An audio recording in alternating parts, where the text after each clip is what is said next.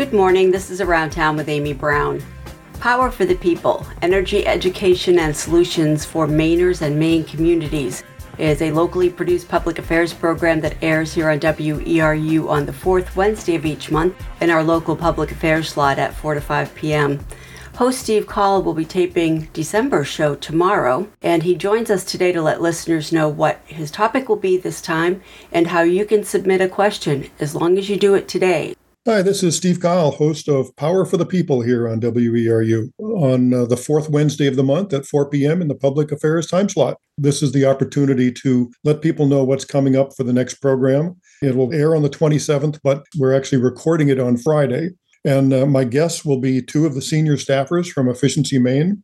I do try to do an Efficiency Maine program once a year to keep people apprised of what's going on there, what the opportunities are for people. So there'll be two senior staffers. And in fact, a number of things have changed since the last time Efficiency Maine was on. They make adjustments to their rebates fairly regularly. And the thing that really has changed this time is the Inflation Reduction Act, uh, the federal the federal act, which uh, is you know, kind of the first real federal climate change act, which includes all sorts of tax credits for energy uh, improvements on your home or your your vehicle. And so the inter the interplay between Efficiency Maine and uh, the Inflation Reduction Act, I think, will be a, a, a new update, and uh, and frankly, some of it will be informational for me, even though I pay attention to this stuff all the time. I think an awful lot of people don't really pay attention that much to what Efficiency Maine offers, and so. And if you are low income, and I don't know what the definition of that is off the top of my head, a hot water heat pump is free you know what more can you ask? You know these things save hundreds of dollars a year at the very least.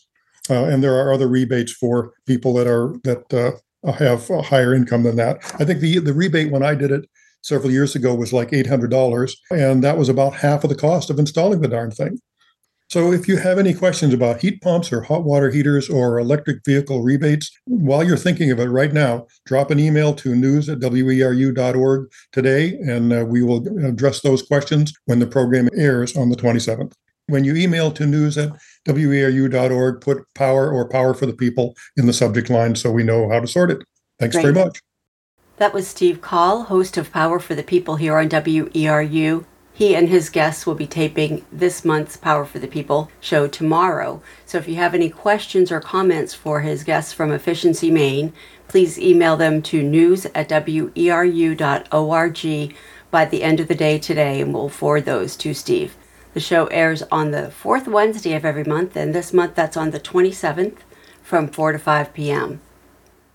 Taking a look back at what was in the news in Maine 100 years ago today, December 14th, 1923, the Bangor Daily News had an announcement that day that an electrical exposition under the auspices of the Bangor Railway and Electric Company and local electrical contractors and dealers was going to be held that coming March. Quote, this exposition will surpass anything of the kind ever attempted in eastern Maine, it is said. The committee is planned to have exhibited and demonstrated all things electrical, including household appliances, ranges, motors, radio equipment, the latest in modern illuminating fixtures, etc.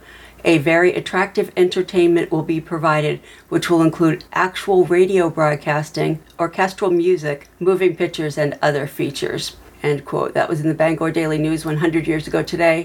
Also in the Bangor Daily News 100 years ago today, which makes it very appropriate to read today because we are the people who can answer this question, was this from the AP. This is out of Berkeley, California, as reported in the Bangor Daily News.